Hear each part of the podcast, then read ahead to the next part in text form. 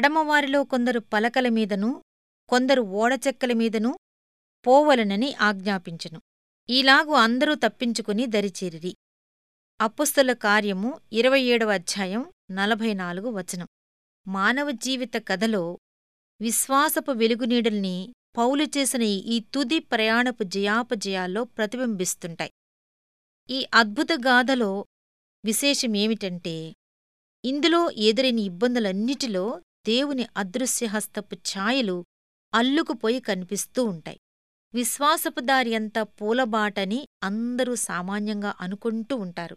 దేవుడు తన జనుల జీవిత విధానాలలో జోక్యం కల్పించుకుని వారిని బాధల దశలో నుండి అద్భుతమైన రీతిలో పైకెత్తి తప్పిస్తాడని అనుకుంటూ ఉంటారు. కాని వాస్తవం దీనికి వ్యతిరేకంగా ఉంటుంది. హేబెల దగ్గర్నుండి నిన్న మొన్నటి హతసాక్షి వరకు పరిశీలించి చూస్తే వాళ్ళ జీవితాలు కష్టసుఖాల కావడికుండలే విశ్వాసి బాధలనుభవిస్తూ కూడా ఆత్మలో కృంగిపోడు. ఇలా అనడానికి పౌలు కంటే మంచి ఉదాహరణ మరొకటి లేదు. దమస్కులో అతనిచ్చిన సాక్ష్యం. అతన్ని బంధించేవాళ్ళు తరుముకొస్తే తన ప్రాణాన్ని కాపాడుకోవటానికి పారిపోవలసి వచ్చింది. అయితే ఆ పరిశుద్ధుడైన అపుస్తులుణ్ణి శత్రువు నుండి తప్పించటానికి అగ్నితో ఉరుములతో పరలోకపు రథాల సమూహం దిగిరాలేదు అతన్ని బుట్టలో పెట్టి కిటికీలో గుండా దమస్కు గోడ క్రిందికి దించి పారిపోవడానికి అక్కడి విశ్వాసులు సహాయం చేయవలసి వచ్చింది. పాత బట్టలు వేసుకుని బుట్టలో కూరగాయల్లాగానూ మురికి బట్టల్లాగానూ ఆ క్రీస్తు సేవకుణ్ణి బుట్టలో పెట్టి కిటికీలో గుండా దించి లజ్జాకరమైన పరిస్థితుల్లో శత్రుల ద్వేషాన్ని తప్పించుకునేందుకు పంపించవలసి వచ్చింది. పౌలు ఒంటరి చీకటి కూపాల్లో నెలల తరబడి ఉన్నాడు. తాను ఆశతో ఎదురుచూసిన సమయాల గురించి ఉపవాసాల గురించి స్నేహితులు ఏకాకిని చేసి వెళ్ళిపోవటాని గురించి క్రూరమైన దెబ్బలు తినటం గురించి అతడు చెప్పాడు.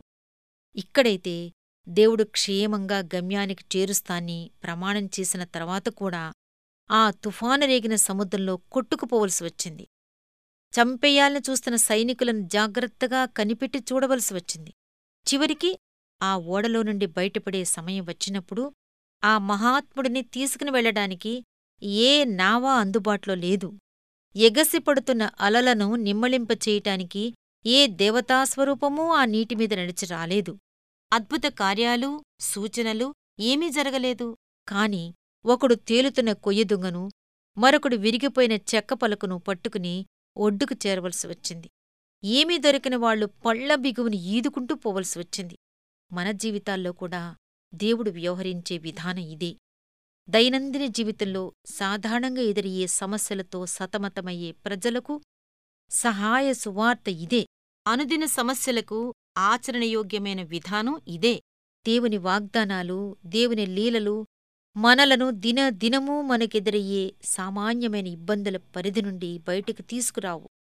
ఎందుకంటే ఈ ఇబ్బందుల వల్లనే మన విశ్వాసం పరిపక్వమయ్యేది. దేవుడు మన అనుదిన జీవితపు అనుభవాల అల్లికలోనే తన ప్రేమ కృపల పసిడిదారాలు పెనవేస్తూ ఉంటాడు.